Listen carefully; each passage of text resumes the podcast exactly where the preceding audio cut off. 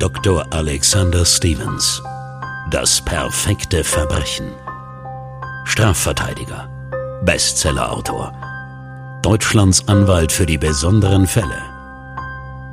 Dr. Alexander Stevens öffnet die Akten seiner spektakulärsten Fälle.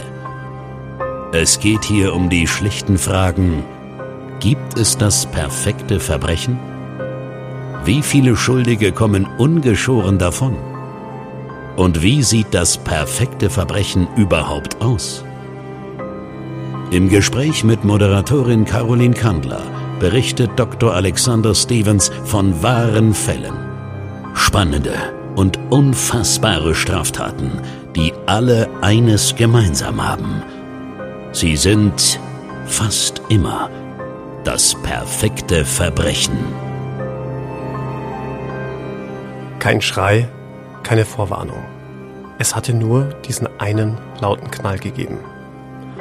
Von Viktors Schädel war außer einzelnen Haarbüscheln, ein paar größeren und kleineren Stücken menschlichen Gehirns, Knochensplittern und sehr viel Blut nichts mehr geblieben. Nur in der Hand hielt er noch den Schwamm, mit dem er vor wenigen Sekunden das Auto poliert hatte. Puh, ich hätte nicht gedacht, dass Autowaschen so gefährlich ist, aber im Ernst, Alex, was ist denn da passiert? Man könnte zunächst einmal dran denken, dass vielleicht die Batterie eines Elektroautos explodiert ist oder vielleicht jemand zu schnell um die Kurve gefahren und dann Viktor in seiner Einfahrt erwischt hatte. Aber die Rettungskräfte würden sehr schnell wissen, was hier passiert ist, denn im Umfeld der Unglücksstelle befanden sich lauter Bauteile, die man aus der Modellbaubranche kennt, sprich vereinzelte Rotorblätter, Servos, Akkus, Drähte und so weiter. Das heißt, irgendein Flugobjekt hatte Viktor am Kopf getroffen? Ganz so sah es aus. Man ging von einem ferngesteuerten Multikopter oder kurz gesagt einer Drohne aus, die dummerweise genau über Viktors Kopf abgestürzt war. Man könnte auch sagen, zur falschen Zeit am falschen Ort gewesen. An welchem Ort war das denn? Direkt vor Viktors Haustür. Du musst dir das wirklich ganz klassisch vorstellen. Wir haben einen Samstagnachmittag, eine idyllische Reihenhaussiedlung. Jeder hat seine Einfahrt, jeder hat seinen Garten. Jeden Samstag mäht der Nachbar den Rasen. Viktor wäscht jeden Samstag sein Auto. Seine Ehefrau ist in der Küche und backt einen Kuchen. Ein Samstag wie Tausende zuvor. Und dann dieser schreckliche Unfall. Du hast von einer Drohne gesprochen. Was muss das denn für ein Ding gewesen sein? Also ich stelle mir eine Drohne vor wie so ein kleines Spielzeug, was mein Sohn auch zu Hause hat, aber das kann doch nicht so einen Schaden anrichten. Die kriminaltechnische Untersuchung würde später ergeben, dass es sich um eine Drohne eines koreanischen Herstellers handelte, die allerdings kein kleines Ding war, sondern 20 Kilo wog und Geschwindigkeiten von bis zu 200 kmh erreichte. Und dann kann man sich, glaube ich, auch gut vorstellen, wenn so ein Ding in einen menschlichen Körper rast, dass dann nicht viel übrig bleibt. Mhm, du hast es gerade ja gesagt, äh, Viktor lag da ohne Kopf. Wie ist dann die Polizei vorgegangen? Naja, für die Rettungskräfte war nicht mehr viel zu tun. Victor war ganz offensichtlich tot. Jede Hilfe kam da zu spät. Und die Polizei sicherte zunächst die Unfallstelle, befragte Zeugen und wollte natürlich auch den Piloten ausfindig machen. Allerdings meldete sich niemand bei der Polizei und ermitteln konnte man zunächst auch niemanden. Es klingt also alles nach einem tragischen Unfall. Wie hat man dann jetzt versucht, den Unglückspiloten ausfindig zu machen? Zunächst einmal hatte man die Drohne untersucht, Typ, Hersteller, vielleicht gab es ja auch eine Seriennummer, anhand derer man dann auch den Verkäufer und damit möglicherweise auch einen Käufer ausfindig machen konnte. Seriennummer konnte man keine feststellen, gab es wohl keine bei dieser Drohne und was mögliche Verkäufer anging, gab es einfach viel zu viele. Zwar handelte es sich bei der Drohne um ein Modell, das man in Deutschland nicht fliegen darf, aber durchaus besitzen darf. Also kaufen kannst du theoretisch alles. Das ist so ein bisschen wie beim Autokauf. Äh, du musst keinen Führerschein haben, um ein Auto kaufen zu zu dürfen. Du darfst es halt nur nicht fahren. Mhm. Und so ähnlich war es hier bei dieser Drohne. Es war keine für den Flugbetrieb in Deutschland zugelassene Drohne, aber sie war jetzt auch nicht so selten, als dass man diese Drohne einem konkreten Käufer hätte zuordnen können. Mhm. Dann hat man sogar noch einen Aufruf in der Presse gemacht, dass Zeugen gesucht werden, die sachdienliche Hinweise geben können, aber auch da meldete sich niemand. Und auch der Unglückspilot selbst meldete sich nicht. Was hätte es denn für eine Strafe gegeben, wenn sich jetzt jemand gemeldet hätte? Nachdem man diese Drohne nicht hätte fliegen dürfen, stand schon mal völlig unabhängig von dem Unfallgeschehen fest, dass man hier dem Piloten definitiv einen strafrechtlichen Vorwurf machen konnte, nämlich mit einem Flugobjekt geflogen zu sein, das man nicht fliegen darf. Und damit hat er eine Sorgfaltspflichtverletzung begangen und die wird dann, wenn Menschen zu Schaden kommen, sei es weil sie verletzt oder getötet werden, auch entsprechend geahndet. In dem Fall sprechen wir von fahrlässiger Tötung. Und für die fahrlässige Tötung gibt es maximal fünf Jahre Freiheitsstrafe. Allerdings ist das die Maximalstrafe für den denkbar schwersten Fall einer Fahrlässigkeitstat. Und deshalb wird dieser Strafrahmen auch nie ausgeschöpft. In der Regel gibt es bei der fahrlässigen Tötung eine Geldstrafe oder maximal eine kleinere Bewährungsstrafe. Klassisches Beispiel der fahrlässigen Tötung ist ja der Tod im Straßenverkehr. Wenn du eine rote Ampel übersiehst oder zu schnell gefahren bist mhm. und es dadurch zu einem Unfall kommt und jemand verstirbt, machst du dich der fahrlässigen Tötung strafbar. Du wolltest denjenigen ja nicht töten, aber du hast auch die gebotene Sorgfalt außer Acht gelassen, indem du die rote Ampel überfahren mhm. hast, aber so wie in unserem Fall eine Drohne geflogen hast, die man ganz sicher nicht hätte fliegen dürfen. Und du hättest dich ja im Vorfeld informieren können, dass du diese Drohne nicht fliegen darfst und so weiter und so fort.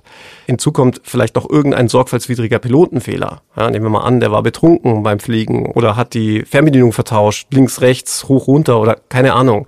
Auch da kann man jemanden dann einen entsprechenden Fahrlässigkeitsvorwurf machen. Aber viel rauskommen tut bei einem solchen Vorwurf erfahrungsgemäß nicht. Denn man darf ja auch nicht vergessen, man will ja niemanden schaden. Mhm. Es ist ja etwas, weil man nicht aufmerksam war oder verträumt war oder vielleicht auch sehr leichtfertig war.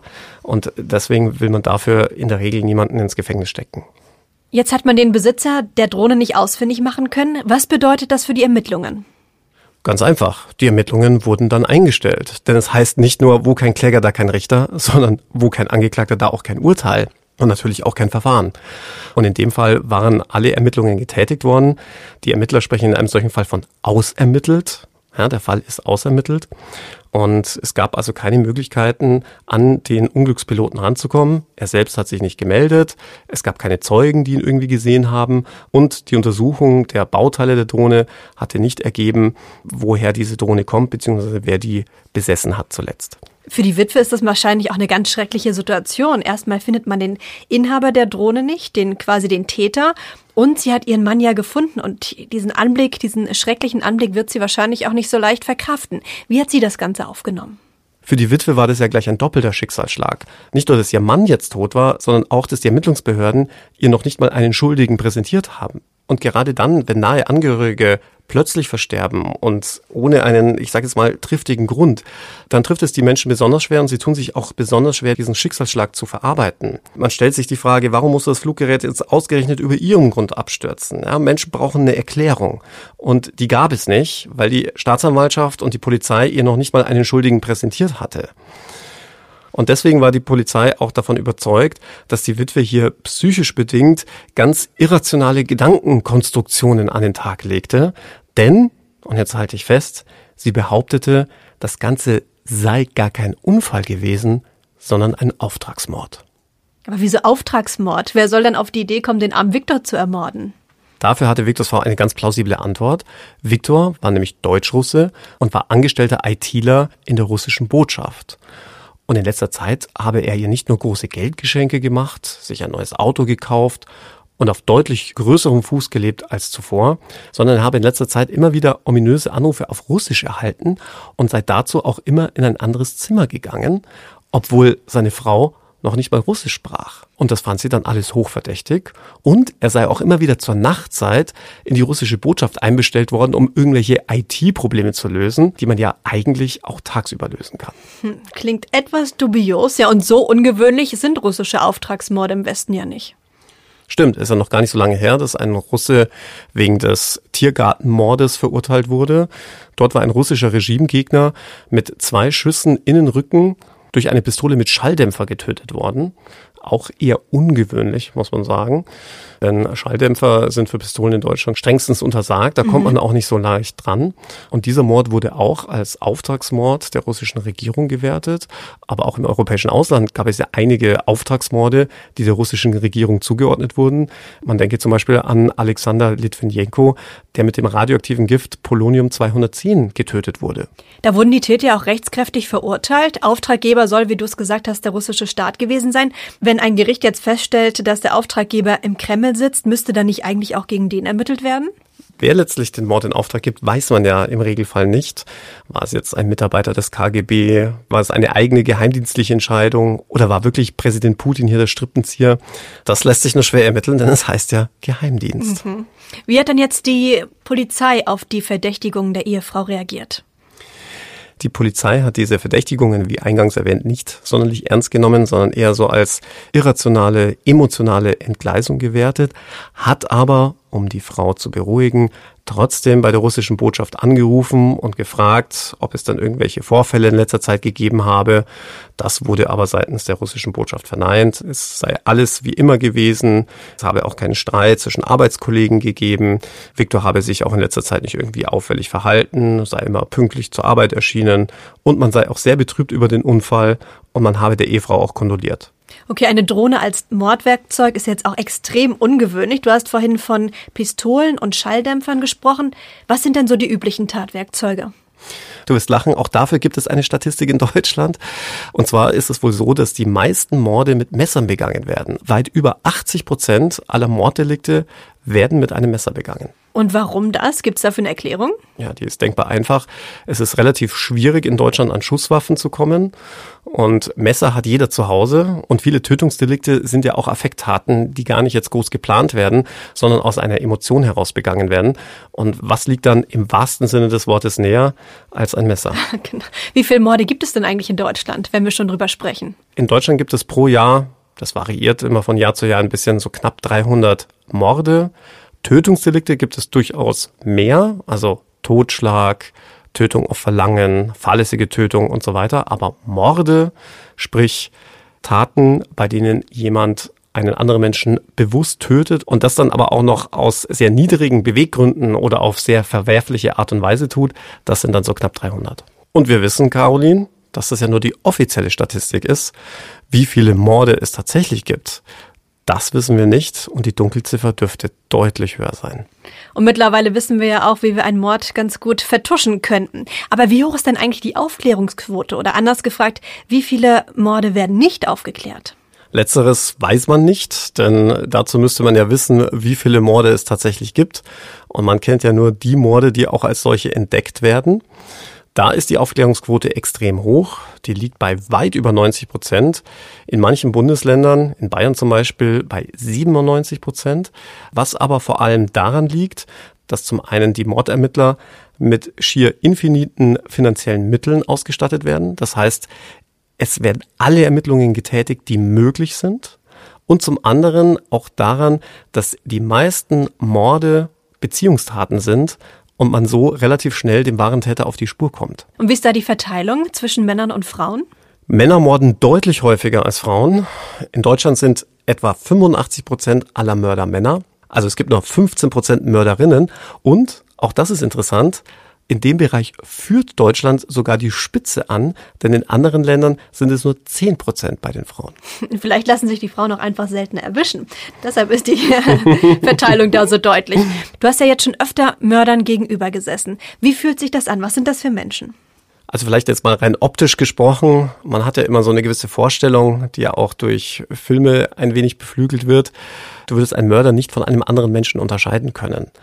Das sind Menschen wie du und ich, die im Auftreten meist nicht viel anders sind. Und in vielen Fällen liegt dem Mord ja sogar eine tragische Geschichte zugrunde.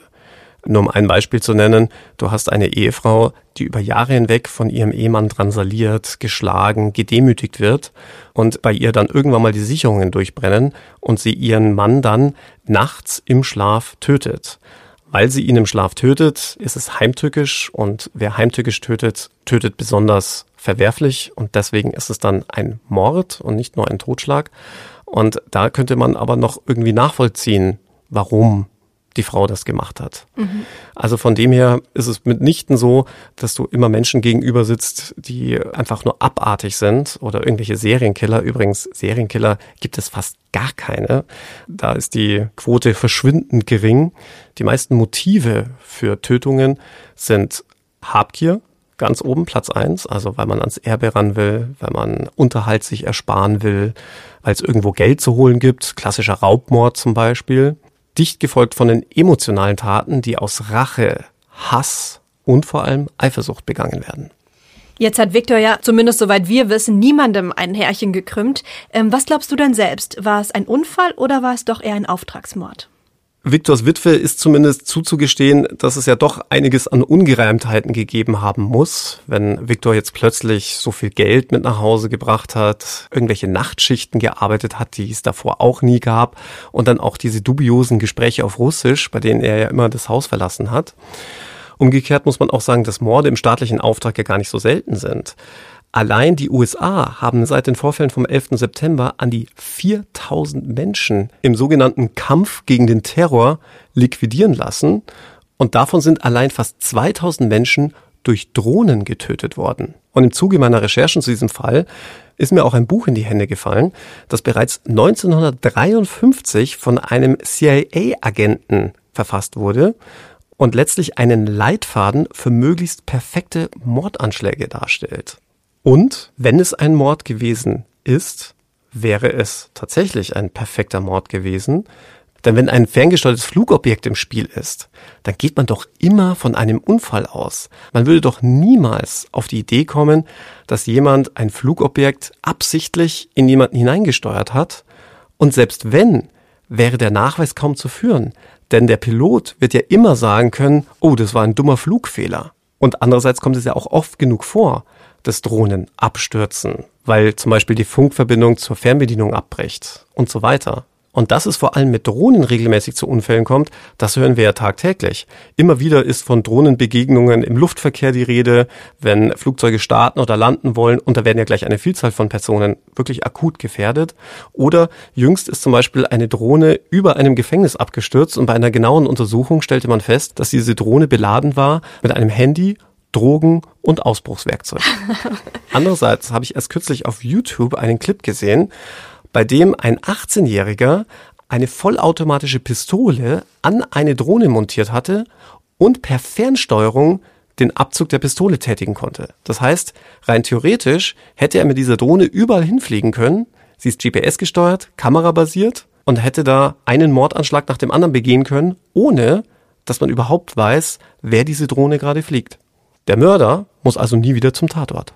Und gerade daran glaubt Maren, also die Witwe mit Sicherheit immer noch, dass die Drohne das perfekte Mordwerkzeug war. Wie hat sie dann jetzt auf diese Einstellung des Verfahrens reagiert? Sie hat sich empört an die Öffentlichkeit gewandt und sogar Interviews gegeben, in welchen sie sogar überregionalen Zeitungen den russischen Präsidenten als Auftraggeber beschuldigte. Aber, Caroline, irgendwann war von der Witwe plötzlich nichts mehr zu hören. Denn nachdem sie die Interviews gegeben hatte, war sie tot in ihrem Badezimmer aufgefunden worden. Laut Staatsanwaltschaft soll sie ausgerutscht sein und sich das Genick gebrochen haben. Oha, also entweder zwei wirklich tragische Unglücksfälle oder zweimal der perfekte Mord. Das perfekte Verbrechen ist eine Produktion von Crime and Media, exklusiv für Podimo. Sollte es euch gefallen haben, Hört gerne auch True Tinder Crimes mit Dr. Alexander Stevens, wenn das zweite Date beim Anwalt landet. Exklusiv bei Podimo.